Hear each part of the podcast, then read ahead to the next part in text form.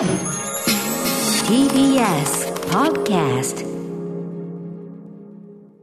4月6日水曜日時刻は8時になりました TBS ラジオキーステーションにお送りしているアフターシックスジャンクションパーソナリティは私ライムスター歌丸そしてはい、水曜パートナー、TBS アナウンサーの日々真央子です。さて、ここからは、聞いた後に世界がちょっと変わるといいな、な特集コーナー、ビヨンドザカルチャー。早速ですが今夜の特集はこちらですアメリカヒップホップ界に生きる女性たち特集これまでまとまって語られることが少なかったヒップホップ界の女性たち。彼女たちがヒップホップの歴史の中でどんな役割を担い貢献してきたのかをまとめた、クローバーホープ著、押野素子さん役の本、シスタラップバイブル、ヒップホップを作った100人の女性が今年の2月に発売されまして大きな話題となっています。はい、あの皆さんのね、まあ、イメージとして、やっぱりヒップホップシーン、ヒップホップの社会というのは非常にマッチョなね、街相撲が支配するというイメージ、えーお強いと思いますし、まあ、それもあの事実でございます。ただ一方ではですね、本当にあの黎明期からですね、非常に優れた、まあ、女性のアーティストと女性のクリエイターいっぱいいたし、えー人気もあったんですね。今後ろであの MC ライトとかも本当に人気ありました。そして必ずしもそういう、いわゆる、なんていうかな、男性が考える女性的セクシュアリティを売りにしている人ばっかりじゃないどころか、やっぱ基本的にはスキルがある、えー素晴らしいラッパーの数々いっぱいいたんですね。なんですが、まあ、そこを中心にというか、あの、その視点、それを女性の視点でがあの語られた歴史っていうのはあんまりなくてですね、これ私も本当に大いに反省するとこというかね、あの、もう開かれるような本です。すごい本でした、本当に。えー、といったあたりでですね、まあ、今回この、えーこの本が出たタイミングで改めて、まあ、その女性の方たちがですね、ヒップホップシーンの中でどのようにまあ歴史を紡いできたのか、そして今に至っているのか、今はもう花盛りですから。はい、えー、というようなお話を、この方に解説いただこうと思います。えーヒップホップライターの渡辺志保さんです。こんばんは。こんばんは、渡辺志保です。とてもとても緊張しております。よろしくお願いいたします。なんで緊張してんの？えーだって、久しぶりに、今日実際スタジオに伺って歌丸さんと日比さんとこう、そっかそっかそっ一緒にお話ができることの喜びっていうものを。ね、続いてましたもんね。おりますそっかそっか。さあ、あと水曜日もお久しぶりですもんね。そうなんですよ。ははいい。嬉しいですいや、こちらこそ嬉しいです。はい。まあ、いつもいつも。も、あの、ヒップホップ周りの話は志保さんにいつもね、お話がかかって、私も勉強しているという、そういう状態でございます。ということで、渡辺翔さんのご紹介、改めてしておきましょう。はい、ご紹介します。ヒップホップや R&B に詳しい音楽ライターでいらっしゃいます。様々な雑誌やウェブサイトでヒップホップや R&B についての記事やインタビューなどを執筆。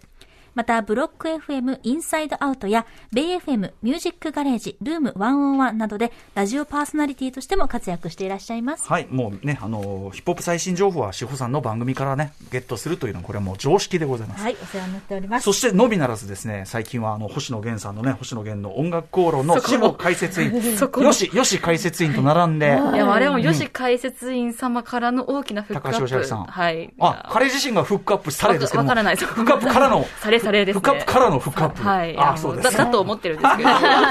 ヨシさん、いや、ヨシさんの偉大さに、背中の大きさに、うんうんこう、すごいなっていう、光が差してるなっていう、そうした経験でもありました。えー、すごい。でも、はいあの、でも私も、もちろんその、知人友人であるお二人が、はい、ああいう形で活躍されて嬉しく思っております、本当にね。もう、いや、もう歌丸さんのおかげです。ありが何をおっとうございますす。しゃいまやら。はい。はい。えーはい。ということで、えー今夜はですね、2月28日に発売されたクラブクローバーホープさんという方が書かれた本、えーそして、押野素子さん、ね、あの、ブラックフライデーの役なんでもね、この番組もあのご出演いただきましたけど、押野素子さん役の本、シスターラップバイブル、これ実はあの、放題なんですけどね、後ほどこの話はしますね。シスターラップバイブル、ヒップホップを作った100人の女性をもとにお話を伺っていきますが、実はこれ、はい。あの、翔さん、この本の、なんていうかな、はい。あの、ちょっと関わってらっしゃるんですね？本。当本当に本当に最初の、もう最初の差ぐらいなんですけど、あのしこう出版社の川出消防新社の編集者さんから、こんな本があるんですよっていうのを教えていただいて、でまあ、本当に最初のこうなんかさらっとした下訳っていうんですかね、さらっとした翻訳をあの、えーちょっとさせていただく機会がありまして、でそこで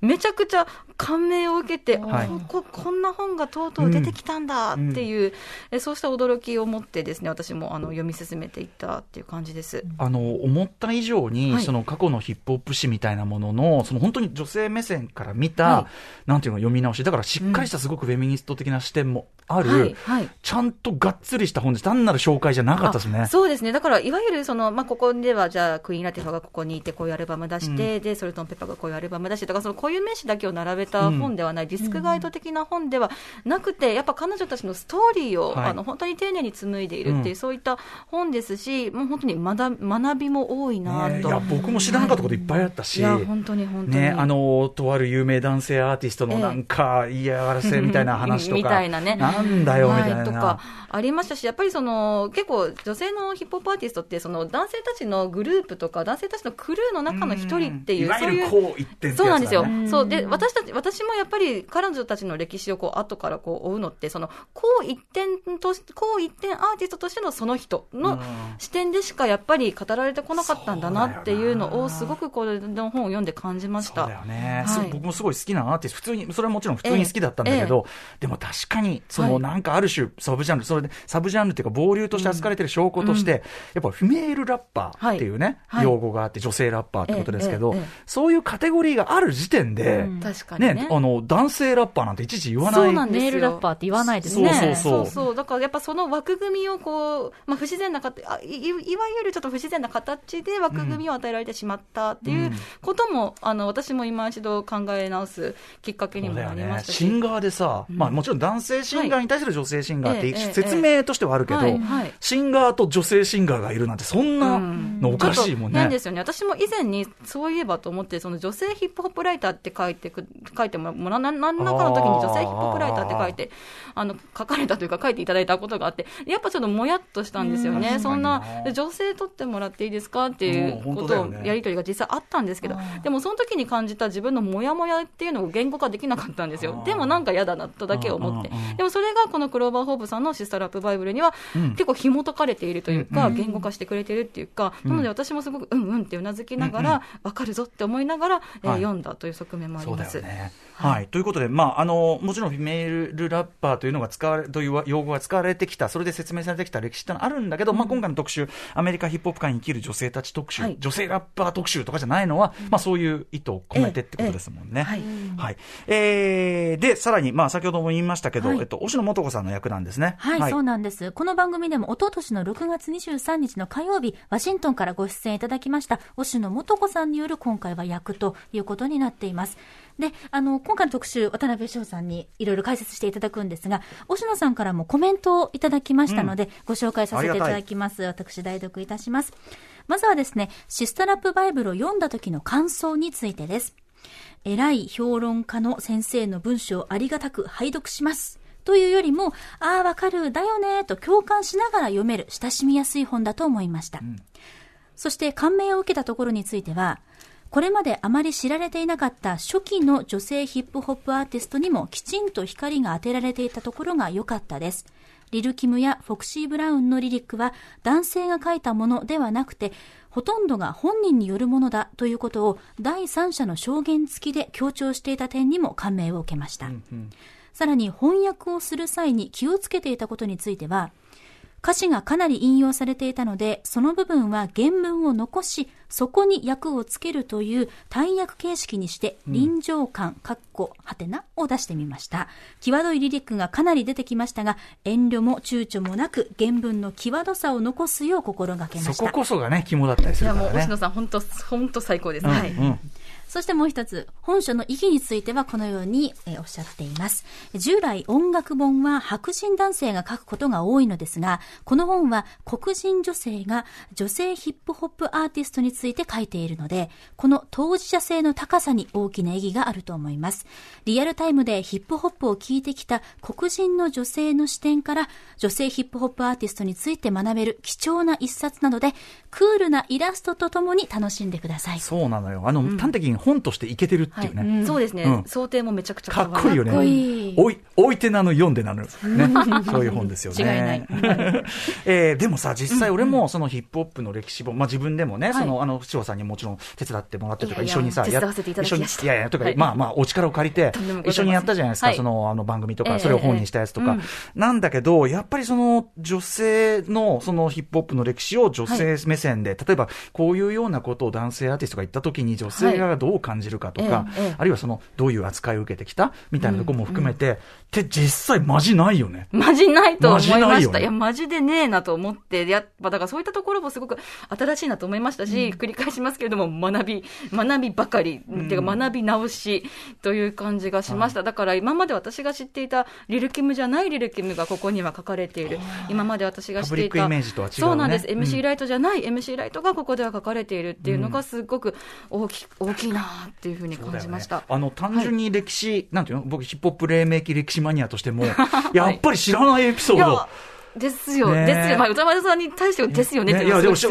めて読む話いっぱいあったよいやなんですけね。れども、そうなんですよ、で私も例えばこう、まあ、物心をついてというか、10代、20代の時にそのまあ仲間内でこのアルバムいいよとか、このアーティストいけてるよとかって教え合うことがあるわけですけど、やっぱそこも結構、やっぱ男性中心主義というか、私以外はみんな男の人だったりするので、やっぱ男の人が私に勧める名盤ばっかりをやっぱ聞いてきたなってふと思ったんですよね。女性が勧めるヒップホップの名盤自体が私のヒップホップ史の中で抜け落ちていたなっていうのを、ちょっとこの本を読んでですね、クローバーホップさんありがとうと思ったところでもあります。はいはい。あの私あんまりヒップホップについて詳しくないので、初めて知るような方のお名前がたくさんあったので、最初はわかるかなと思ってたんですけど、はい。い、やいや、そんな話じゃなくて、例えば、女性として、こう、このまあ、ヒップホップ界で生きる上の、こう、まあ、悩みであったり、怒りみたいなものを、ラップだからこそぶつけられるというか、ラップだからこそリリックにできる。だからラップを知らなくても、なるほど、ラップってこういうことかっていう気づきにもつながっていて、本当に素晴らしい一冊だなって。いやー、えーひむさん、嬉しい。素晴らしい、嬉しい感じです。はい。ね、確かにそうやってこう本当に彼女たちのそれぞれのストーリーが面白い、うん。興味深い、はい。まあいろいろ嫌なこともあるんだけど、あの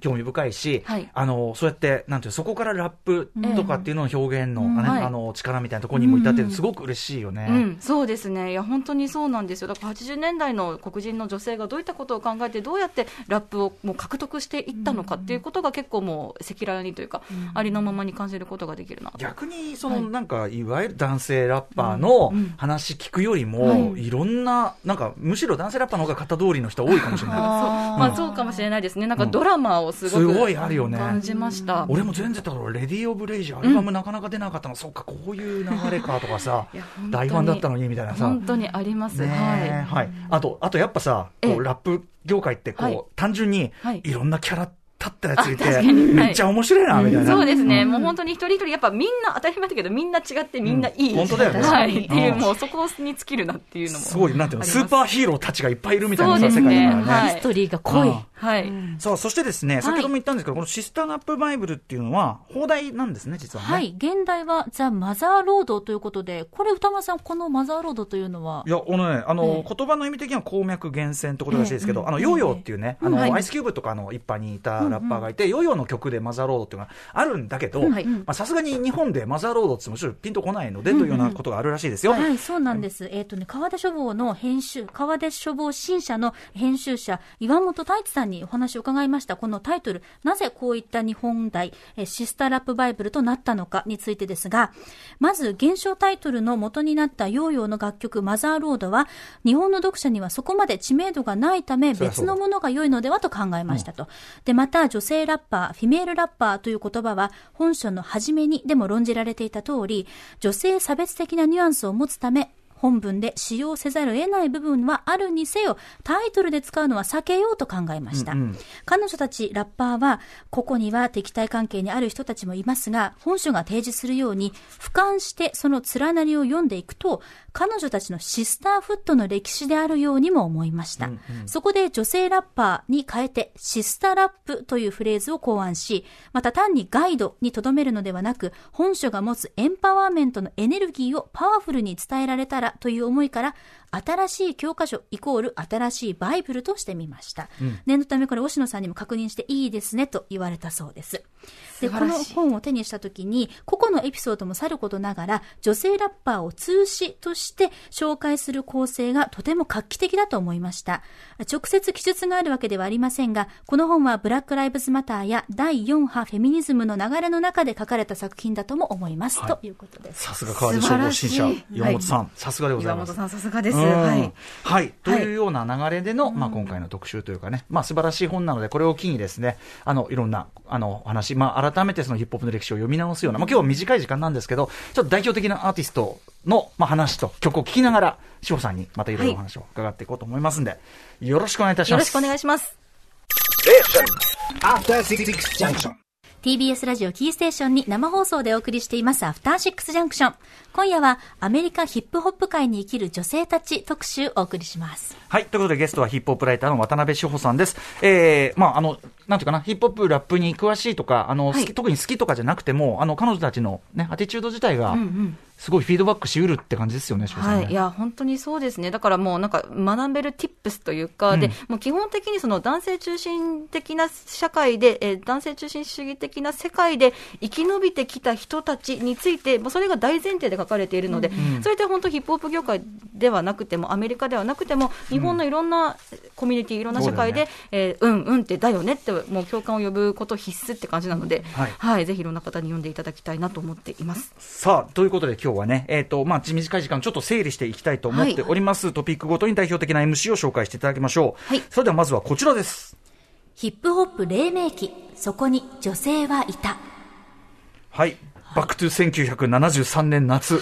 えーヒップホップが生まれた、生まれたわけですけれども、はい。はい。えーもうその時点で、えっ、と、まあ、ヒップホップシーンにね、もちろん当然女性たちもいっぱいいて、えー女性の中で最初にラップを始めたって誰だってことになってるんですか、そうですね、誰だって、だまあ、誰、皆さん自然とそういうふうに思うんじゃないかなというふうに思うし、で、まあ、私もその教科書通りの答えだと、多分、ロクサーヌシャンテとか、まあ、パッと思い浮かぶと思うんですけれども。古い方だとね古い方だとね。で、その最初に女性でラップって、でも確かに言われてみれば誰っていうふうに思って、で、あの、私もこの本を読んで、やっぱすごいなと思ったのが、星野さんのコメントにもさっきありましたけれども、70年代からちゃんと、丁寧にその時の状況を追っている点っていうのがすごいなと。で、もう当時は当たり前だけど SNS も、まあ、ましてやインターネットもなかった時代ですから、あの、歴史的にというか、まあ、資料的に残っているものもすごく限られているんですよね。で、そんな中、実際当時の、あの、方たちに実際話を聞いてうん。書かれていたりとか、で、そのさっきも73年にアメリカのニューヨークで生まれたヒップホップってことですけれども、結構ヒップホップの起源イコール DJ クールハークっていうのが、まあ、ヒップホップ好きの方では定番化してる、えーまあ、公式だと思うんですけど、もうすでにそこに、その、73年のクールハークの隣には MC、女性 MC がいたっていうことがここに書かれてて、スイートゥンサワそう、スイートゥンサワーやベブリーブーといっー。ねた、女性が。ー。で、ハークはでも、第一号は、えっ、と、はい。やっぱり MC スマイリーだ。知らねえな。そうって書かれてて、そうなんです。あと、例えば歌丸さんも多分絶対ご覧になってると思うけど、ワイルドスタイルとかビートストリートっていう80年代に、こううん。いくつもヒップホップの、まあ、ストリートムービーみたいなものが作られて、で、そこに出演していた実際の女性ラッパーとかもこう、うんここには載ってるんですよね。そうだよね。その時点では全然いたもんね。はい、はいでもうんだでもそんな、ワイルドスタイルとか何度も見たけど、やっぱその女性ラッパー、そこの女性ラッパーにスポットライトが当たった記事とか今まで読んだこともなかったなと思なんかって。それにすら気がつけてなかったってことですようん、ね。そういうことだと思います、本当に。だからそこのなんかメインのストーリーではなかったっていうことなんですよね。でももちろん彼女たちにも、えーバックグラウンドがあって、ストーリーがあるっていうのを、やっぱすごい学びと思いながら。読んでおりました。はい。はいさあ、ということで、まあ、あの、まあ、これは今最初期の話をね、ええちょろりとしましたけども、そんな中で、えーまあ、初期の方、はい全体ね、まあ、お、ざっくりよ、ざっくり初期の方、特にこの人は抑えておくべきという人、翔さん、どなたでしょうか？いや、ちょっと悩んだんですけれども。そうだよね。悩んだけれど MC も。シャーロックとかやっぱね、そうよ、ね MC シャーロックの話も。したい。さあとさっきもかかった、い MC ライト。ライトはずっと人気あったし、実力もあった。今もね、ずっといらっしゃるし。で、まあ、クイーンラテもいて。そう、ソルトンペッパーもね、もう大事大事。あと、クイーンラテはもちろんね。うんそう、止まらないっていうねどんどん出る。はい、どんどん出てくるんですけど、やっぱりロクサールシャンテンにシャウトアウトイエーイという感じです。はい。で、まあ、ロクサールシャンテさんについては、この多分、アトロクでも、うんえー取り上げたこともあると思いますし。あの Netflix のはい。映画ですねうんそうなんですよ。ムービーがありますので、ロクサーヌ、ロクサーヌ、ロクサーヌという電気的ムービーもありますので、まあ、詳しくはそっちをあの見てくださればっていう感じもするんですけれども、まあ、どんなラッパーかと申しますと、ロクサーヌ・シャンテさん、なんと8歳でラップを始めて、で、あの、まあ、当時すごく珍しかった男性の楽曲にアンサーをする形で、ロクサーヌ・リベンジという曲を作ったんですよね。その時がすでに、あ、その時はまだ、まだ14歳。で、当時もう14歳にしてヒップホップのゴッドマザーというふうに呼ばれて。14歳でゴッドマザーすげえ生まれたばっかりなのに。そうなんですよ。すげえ存在なんですよ。で、まあ女性ソロラッパーの草分け的存在となったと。そうだね、グループの中のさっき言ったように、はいそのファンキー4プラスワンの中に、え誰かいますよ、シャンローがいるとかあったけど、確かにソロでガンとできた。。でまあ、しかもバトルのシーンで、バッタバッタと、なもうね、あの、男どもを投げ倒して。映画でも出てくるけどね、はいもう12歳ぐらいの女の子が、こんなごっついラッパー、おおじさんラッパーたちを、もうバッタバッタ倒して優勝しちゃう。はい。っていう、まあ、そんなすごい偉業を成し遂げたのが、ロクサーヌ・シャンテなんですが、で、あの、この本でもすごく明確にたに書かれていて、しかも本当にもう、イントロダクションの最初の、いろはの E のところからその話になってるんですけど、うん。女性ラッパー、まあフィメ、フィメールラッパー、フィメール MC という言葉ができたきっかけは、あの、私だと思うっていうことを、ロクサーヌ・シャンテさんご自ご本人もおっしゃってて、で、それがなぜかっていうのが、私もこれ、まあ、結構有名な話らしいんですけれども、私もこの本を読んで初めて知ったんですが、えっ、と、ロクサーヌ・シャンテさんがまだ、だから14歳とか15歳のその少女だった時に、はい。MC バトルに出た。で、みんなもうロクサーヌのスキルがすごすぎて、8点、9点、10点っていう高得点を審査員がつけていたにもかかわらず、カーティス・ブローというですね、えーはい。はい、おしゃべりカーティスでおなじみ。あの、いや、それ、あの、放題ね。はい。ローという、あの、まあ、初期から活動している、はい。まあ、まあ、非常にレジェンダリーなラッパーにして、ええええ。あの、初めてメジャーと契約した、はい。まあ、偉大なラッパーです、もちろん。男性のあの、はい名名曲、もちろん男性の。めっちゃいらあのいろんな名曲もある偉大なラッパーですが、はいカツブロー。うんはい、カーティス・ブロー、おしゃべりカーティスでおなじみのカーティス・ブローが、言 がわわざとロクサーヌ・シャンテに4点の札を上げたらしいんですよ。わざとわざと。で、それは、いやいや、ラップバトルで女の、こんなちっちゃい女の子が優勝するとかないっしょ、みたいなうん感じで、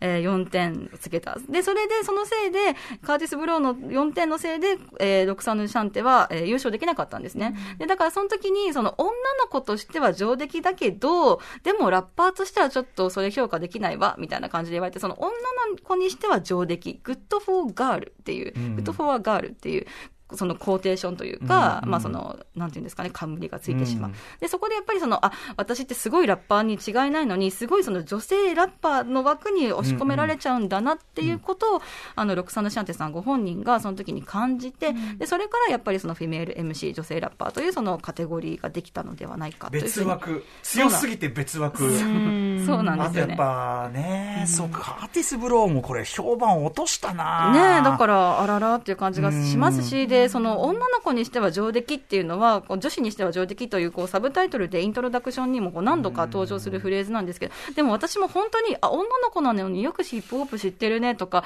女の子なのにこんなにラップ詳しいんだねってやっぱすっごい言われてきて、で、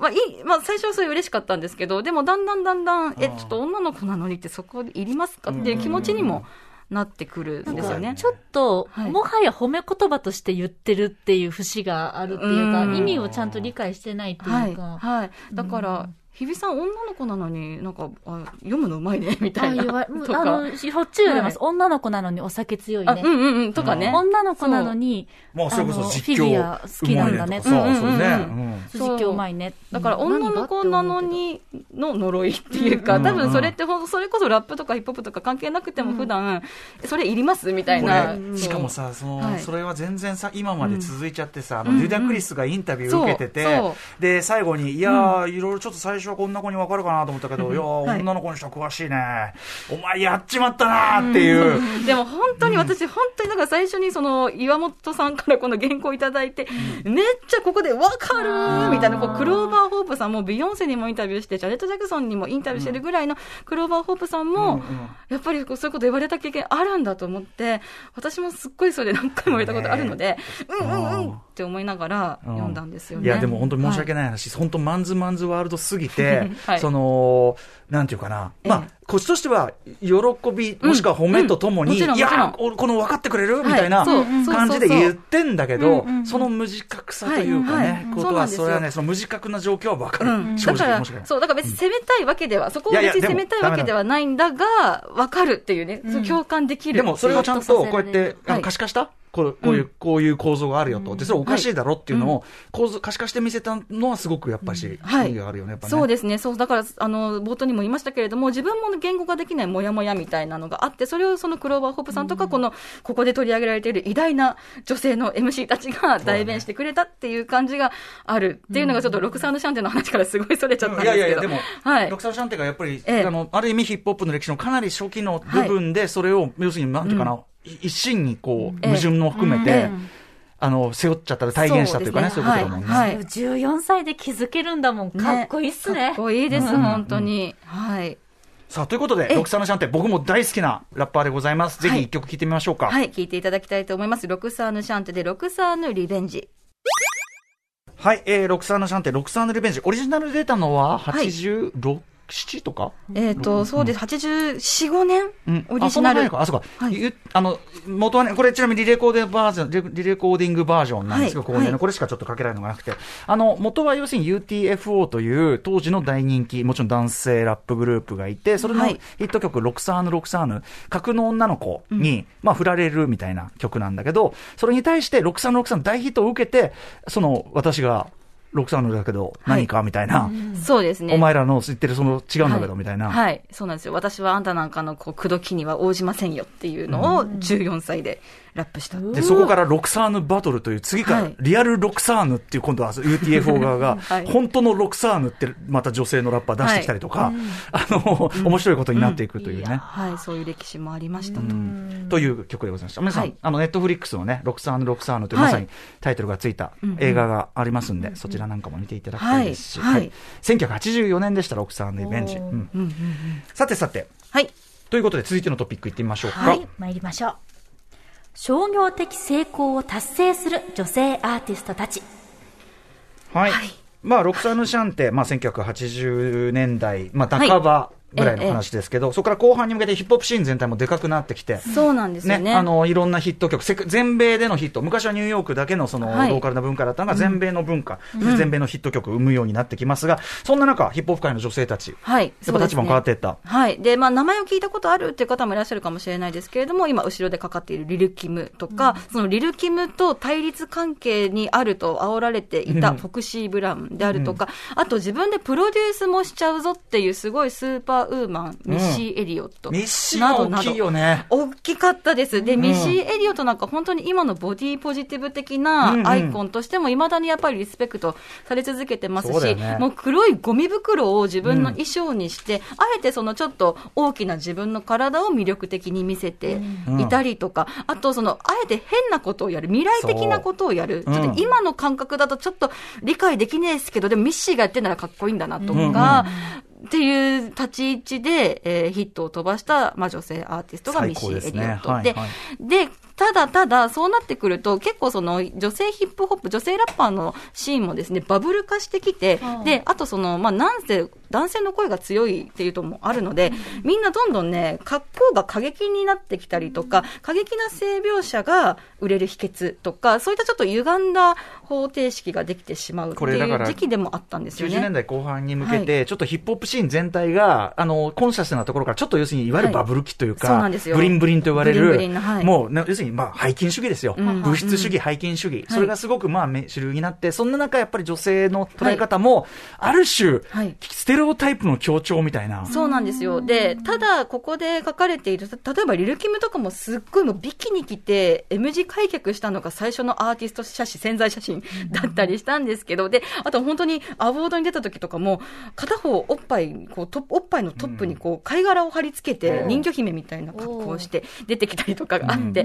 で、まあ、とにかくすごい派手で露出も激しい格好をしてたんですけれども、んリルキムの場合はそれはもう自分がやりたくてやってる。うんうんでも逆にその、あ、リルキムがこういう格好して売れてんだから、お前もそうしろよってそういう構図ができてしまったっていう事実もあるんですよね。お前も水着になれよみたいな。なるほど。はい。で、それが一番こう、せめぎ合っていた時代が、この90年代後半からまあ2000年代半ばぐらいまでなのかなというふうにも、はい、感じますし、まあそれに関してももうクローバーホープさんがこの本ではえーいろいろ体系立てて、うんいろんなこう彼女の証言、彼女の証言みたいな感じで、えー紐解きながら描写しているという感じです。セクシャルなイメージを売りにしてる印象は、だからこの時代がやっぱ強かったのかな、そうですよあまね。り知らない私にとってはそういうイメージがちょっとあまりにも強かったので、本を読んで誤解が解けました。そういうことがっていう。はい、そうなんですよ。だからその男性によってイメージを作られてしまったみたいなことも結構ね、いろんな女性、そのここの本で取り上げた、取り上げられている女性ラッパーが証言され、証言していることでもあって、ダブラットさんっていう方いらっしゃるんですけど、うんうん。ダブラットさんも、あの、レコードを売りたければ男性からも女性からもやれそうだと思われるようになれと言われてきたというふうに、あ、そう。ここで証ダブラッ言。トでも全然そんなキャラじゃなくそう、でも最初のアルバムは、うん。あの、ファンクダファイドぐらいの時は、うん。ダボダボの格好だったんですけど、うん。うん次のアルバムから結構露出がタイトな服装になってちょって、とそっち、そうなんだ。はい、でダブラットさん、服装は人を変えてしまう、イメージを変えると、ライムも変わっていく、そうなると自分らしさを失ってしまうっていうことを証言してて、でもそんなの、あ知らなかったみたいな、ね。今日今日初めて知りましたみ我々はね、はい。その出てくる作品と、まあその、なんていうか、公のインタビューとかしかないから、ええええ。そうなんですよ。ここんな証言、そうだったんか。本当に、そうなんです。よ、あるよね。本当に。証ようやくですね。はい。ようやく別れたって感じでですね。ですね、そうなんです。いや、すごくもう、だからそういった意味でも、もう歴史的価値のある本かなというふうに思ってます。そんな中、ちょっとこの時代、えーはい。代表する重要アーティスト一人、まあ大変ですが、挙げていただくとま。たね、悩んだんですけれども、うんここはちょっとローリン・ヒルさんを皆さんに紹介したい。うんそうでしょう、そうでしょう。ちょまあ、知ってるがなと、知ってとるわいとね、言われるかもしれない。ですが、まあ、当時、まあ、彼女97年ぐらいからこう、まあ、プロのアーティストとして、えーもともとフージーズというあのヒップホップグループ、男性2人とローリン・ヒルの3人組だったんですけれども、うん。そこからローリン・ヒルとしてソロデビューを98年に、えー果たしたというところで、で、まあ、今名前が変わったリル・キムとかフォクシー・ブラウンとはちょっと違うアプローチ。うん。で、Do Wap、カッコ That Sing、カッコ閉じという曲があって、それがビルボード HOT100 において女性ラッパーとして初めて首位に輝いたという曲。うんそして98年発表の、えーソロデビューアルバム The Miseducation of Lauryn Hill は最優秀アルバム賞を含む計5部門でグラミー賞を獲得し、女性ラッパーとしても初のナンバーワンアルバムを、ね。はい、えーリリースしました。日本でもめちゃくちゃ人気あったよや、そうですよね。私もだから当時、本当、ミーシャさんとか安室奈美恵さんとかもみんうん。なローリンヒルに憧れてますっていうことをこう公言していて、で、それで知ったような気もしますし、めっちゃこう CM にもうん、日本のメーカーの CM にも出てたので、はいお茶の間でローリンヒルが歌ってる姿を。当時見てました。歌もうまいから。でで、あの、ルックスも可愛くておしゃれで、はいはいちょっとちゃんと知的なイメージもあってとかね、ええええすべてにおいて、はいって感じだったもんね。そうなんですよ。で、私もやっぱ Miseducation of Lauryn Hill 中学校2年生ぐらいの時に聞いたんですけど、で、その時はそこまでその全体像は深くは、えー、わからなかったわけですけれども、やっぱ年を経て繰り返し繰り返し聞くと、やっぱこのアルバムのすごいところって啓蒙的なところなんですよね。で、最初もこう、先生が生徒に愛に、君たちは愛の、愛の意味を知ってるかい？みたいな、そういったこう、なんか問いかけで始まるアルバムなんですけど、で、この本でも、あの、アルバム、この Miseducation of Lauryn Hill の中では、ローリンは惨めな恋人、不倫相手、母、教師、複数の役割を演じたっていうふうに書かれていて、それが当時まだ24歳ぐらい、20、だからロレコーディング時期は22、3歳だったんじゃないかなと思うんですけれども、その若さで、ここまでのアルバムを作り上げたってやっぱ半端ねえというふうに思いました。そうだよね。はい。はい。ということで、じゃあ、ローリンヒル一曲聴きましょうか。はい、お願いします。では、ローリンヒルの To Zion をお届けします。はい。えーローリンヒルで To Zion を聴いていただいております。名曲ですね。うん、全然ね、もちろん今聴いてものね、そうなんですよ。よ。で、これはその自分が妊娠、第一子を妊娠中にローリンが書いた、 To Zion って自分のザイオン君へっていう息子の名前なんですけど、だから私もあの、2年前に出産したんですけど、妊娠中と、あと授乳中とかこの曲すごい聴いて、癒しというかその人生においても、私の人生においてもすごく重要な曲だなというふうにですね、ずっとずっと聴いてます。はい、ローリンは結構キャリア上のね、そのうん。一旦頂点を極めたけど、うんなかなか複雑なというか、そうなんですよ。で、あの、押野さんも当事者性がっていうことを最初おっしゃってましたけれども、うん。やっぱ、ここの本すごいのは、そのやっぱ、黒人女性が書く黒人女性の本っていうこともあって、で、ローリンヒルって結構日本だと本当神格化されてるような感じなんですけど、結構その同じ、まあ音楽のパートナーであったワイクリフ・ジョンとのドロドロのりこうん。う不倫の話であったりとか、彼女のアルバムにちゃんと適正なこうミュージシャンのクレジットがなかった話とか、あと遅刻魔だな話とか、そういったなんかちょっとネガティブなところにもしっかり触れられていて、で、これはやっぱりその白人男性が書くヒップホップの歴史とかからはやっぱりこぼれ落ちてしまうというか、書けない話だと思うので、そこもすごく貴重だなと、感じて人ました。間ローリンヒルっていうかね。そう、そうですね。うん本当そうです。うんはい。ことだもんね。はいえーということで、ローリンヒルでございます。改めて、あの、久しぶりに聞き直してもいいかもしれない、ローリンヒル。さあ、ということで、えー時代がさらに、えー、坂の、あーどんどん時代来ましてですね、はいはい現代、もう今花盛りですからね、行ってみましょう。行ってみましょう。最後のパートです。はい。現代ラップのスターは女性。はい。え、えーまあその、先ほど、こう、まあちょっとなんか過渡期的なというのかな、ヒップホップシーン全体もでかくなって、どんどんバブリーになっていってはい。という中で、まあ性的なイメージを売りにするというのが流行った時期もありつつ、ありつつ、あとその、まあやっぱりこう、一点主義みたいなのもやっぱりありつつ、そうそうそう。だから、椅子が一つしかなかったんですよね。うん女性ラッパーが座る椅子っていうのが。ですが、時代がどんどん来まして、はいまあ、時代がねまあ現代ということにしましょう。はい近年、はい。近年。で、あの、この本でもすごい数値化されてて、はーとか思ったんですけど、やっぱりその年代によってメジャーアーティスト、メジャーレーベルと契約を結ぶことができる女性アーティストっていうのが、やっぱ90年代後半ぐらいからガーッと増えてて、ええその後、うわーって減っちゃうんですよね。一度増えて減っちゃった。はい。で、だからみんな、その、あ、お前もリリ君みたいになれとか、お前もローリンヒルみたいになれっつってバーって増えたんだけど、結局アルバム1枚だけ出して、えー業界を去ってしまったアーティストとかもたくさんいて、シューンって減った。中ですね、彗星のごとく現れたのが、あの、ニキー・ミナージュという、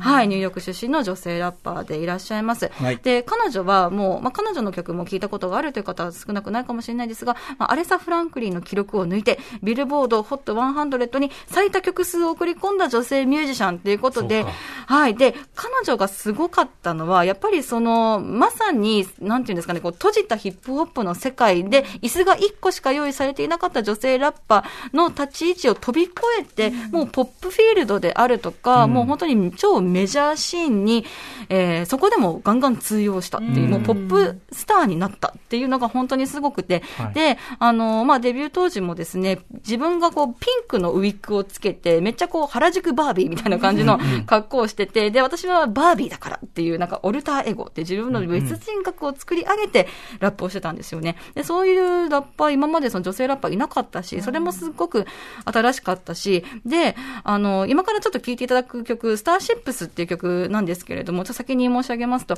この曲もめっちゃポップなんですよ。で、あの、すごく、例えばこう、コメディ映画とかの大学生とかがパーティーしてるシーンとかでよくかかってるような、もう、ウェイみたいな、ウェイウェイウェイウェイみたいな、ウウェイェイウェイ真骨頂みたいな。で、もう、もう褒め言葉ですけれども、もう、チャラいクラブの、チャラいと時間にかかってる曲としても有名なんですが、でも、う逆を言うと、そういうところにで通用する女性ラッパーっていなかったんですよね。だから、そこもやっぱニッキー・ミナージュ、本当すごかったところで、多分みんながそれまでおじけづいてか、まあわからないですけど、踏み出そうとしなかったところ、彼女はすごい、もう、ガッシガッシと何も恐れずに、そういったところまで踏み出していったっていうのは、めちゃめちゃでかい功績だと思います。うん。じゃあ行ってみようか。はいねはい。はい、じゃあニッキー・ミナージュで、ウェイウェイなスターシップ、えースターシップス、聞いてください。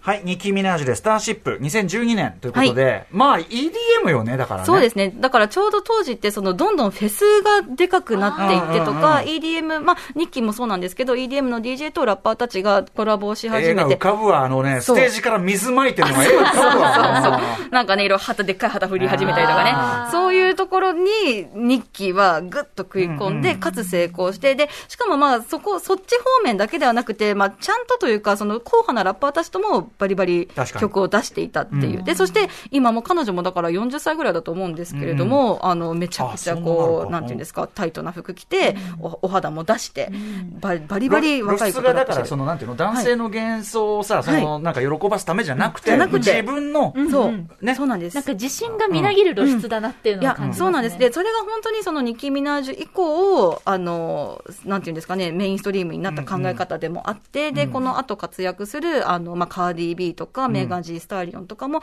あの、この本でもすごくこう、ばっちり深く触れられているんですけれども、まあ、あんたのためじゃなくて、私のために脱いでんですけど、みたいな、私がおっぱい見せたいから見せてんですけど、みたいな、なんかその、そこですよね。やっぱそれが当たり前になっていったっていう。もう下ネタもね、だからその自分たちのための、そうなんです。あれだったりするのね。はい。うん。で、これやっぱ、押野素子さんの役も本当秀逸なんで、まあそういった際どいリリックなんかも、うん。あの、舐める舐めないの話とかも、すごく、あの、臨場感のある役でうん。読めますので、ぜひぜひ読んでほしいなというふうに思いますし、で、あと、やっぱりあの、まあ、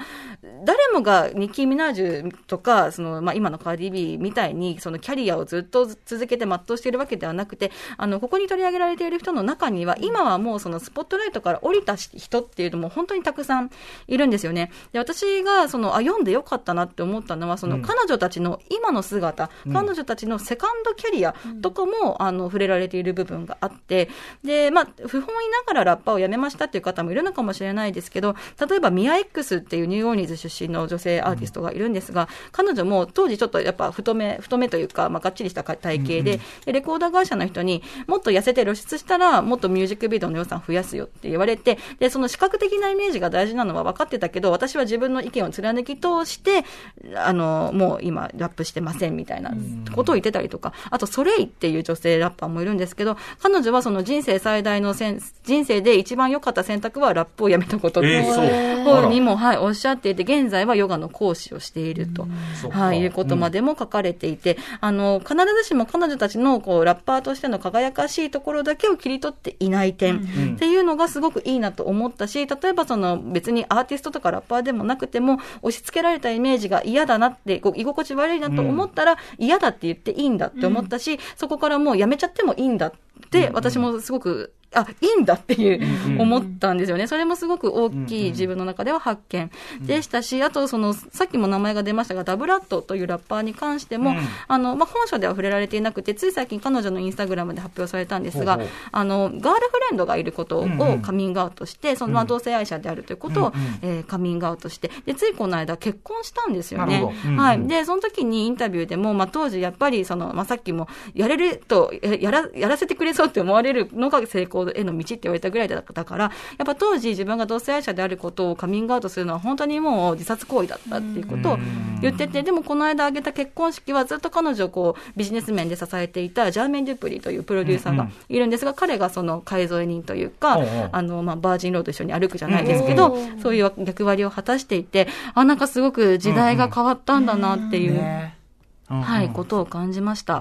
あのーはい。だからあれだよね、いろんな、もちろんヒップホップシーンそのものの変化もあるし、あのー世の中全体の進,、進歩もあるしっていうところで、なんか、そういう意味では今、そういう、なんていうかすごい、なんていうか、開かれ、まあ、少しは進歩したっていうかね、ええそこはね、うんうんうん。そうですね。はい、なんか革新的な面を見たなっていう感じもします。うん。はい。と同時にね、ええ。このシスターラップバイブルではい。こう書かれているようなそのアーティストは、そのかつての時代であっても、本当に優れた作品、優れたパフォーマンスいっぱい残してて、あのめっちゃ名盤揃いとかねあるし、知らなかったものいっぱいあって、はい。なので、ぜひぜひこの機に皆さんね、そうですね。思い出とともに聞き返すのもよし、またね、あ初めて出会う曲もたくさんあるでしょうから、触れていただくもよしという感じがします。あのそれこそそういうセクシャルなイメージ全盛期であっても、あのなんていうかな、全然そうじゃない感じの人でうんうんうん。頑張ってた人もいるし、あそう、本当本当バハマディアとかジングレイとか、そうなんですよ。で、あの、多分これから公開されるかと思うんですけれども、この翻訳担当した押野素子さんが、うん。著書のクローバーホープさんにインタビューしたテキストがあって、それちょっと一足先に読ませてもらったんですけど、うん。本当に本当に素晴らしくて、その女性がヒップホップについて書くこととか、あとやっぱ日本のアーティストがそのヒップホップをやる、ヒップホップとかラップをやることは文化の登用ではないかとか、そういったところにも踏み込んだ、本当押野さん、よくぞ聞いてくださいましたっていうような内容になってるので、まあ、もしあの公開された暁にはぜひ、ぜひこちらも合わせて、はい、読んでいただくのがいいのかなって思ってます。はい。はい。ということで、さすがでございました。やはり、志保さん、ありがとうございます案内人としてこれ以上の人材はおりません。はい。えー、ということで、えっ、と、あ、あの、ディズニープラスでは、リアルクイーンズ・オブ・ヒップホップというね。はい、そうなんですよ。これもね、MC ライトが、あの、司会というかナビゲーターを務めていて、本当に、こう、あ、知らなかった、みたいな、MC シャーロックあの時妊娠してたんだ、とあかー、いろんな発見がまたあったので、おすすはいはい、これめです。まだ見てなかった、見なきゃ。はい。そして、えっ、と、渡辺志保さん自身からお知らせことありますか、はい、あの、最初にもですね、あの、日比さんからご案内いただきました、ブロック FM インサイドアウト、ベイ FM、えーミュージックガラージルーム101などあり、あと私最近あの、年末からこっそり、ポッドキャストを始めててまして、でそれがあの才蔵月月刊誌才蔵さんプレゼンツで、えっと 2, 2番組あって、渡辺志保のヒップホップ沢会という番組と、あと小林正明さんの番組というのもありますので、なんとえぜひポッドキャストあのいろんなプラットフォーム、はい、いろんなプラットフォームで聞いていただければ嬉しいです。はい、えー、ということでございます。また引き続きこの番組のヒップホップ話よろしくお願いいたします。お願いします。はい、えー、ということで以上本日はアメリカヒップホップ界に生きる女性たち特集でした。渡辺志保さんありがとうございました。ありがとうございましたあ。りがとうございました。After Six Junction.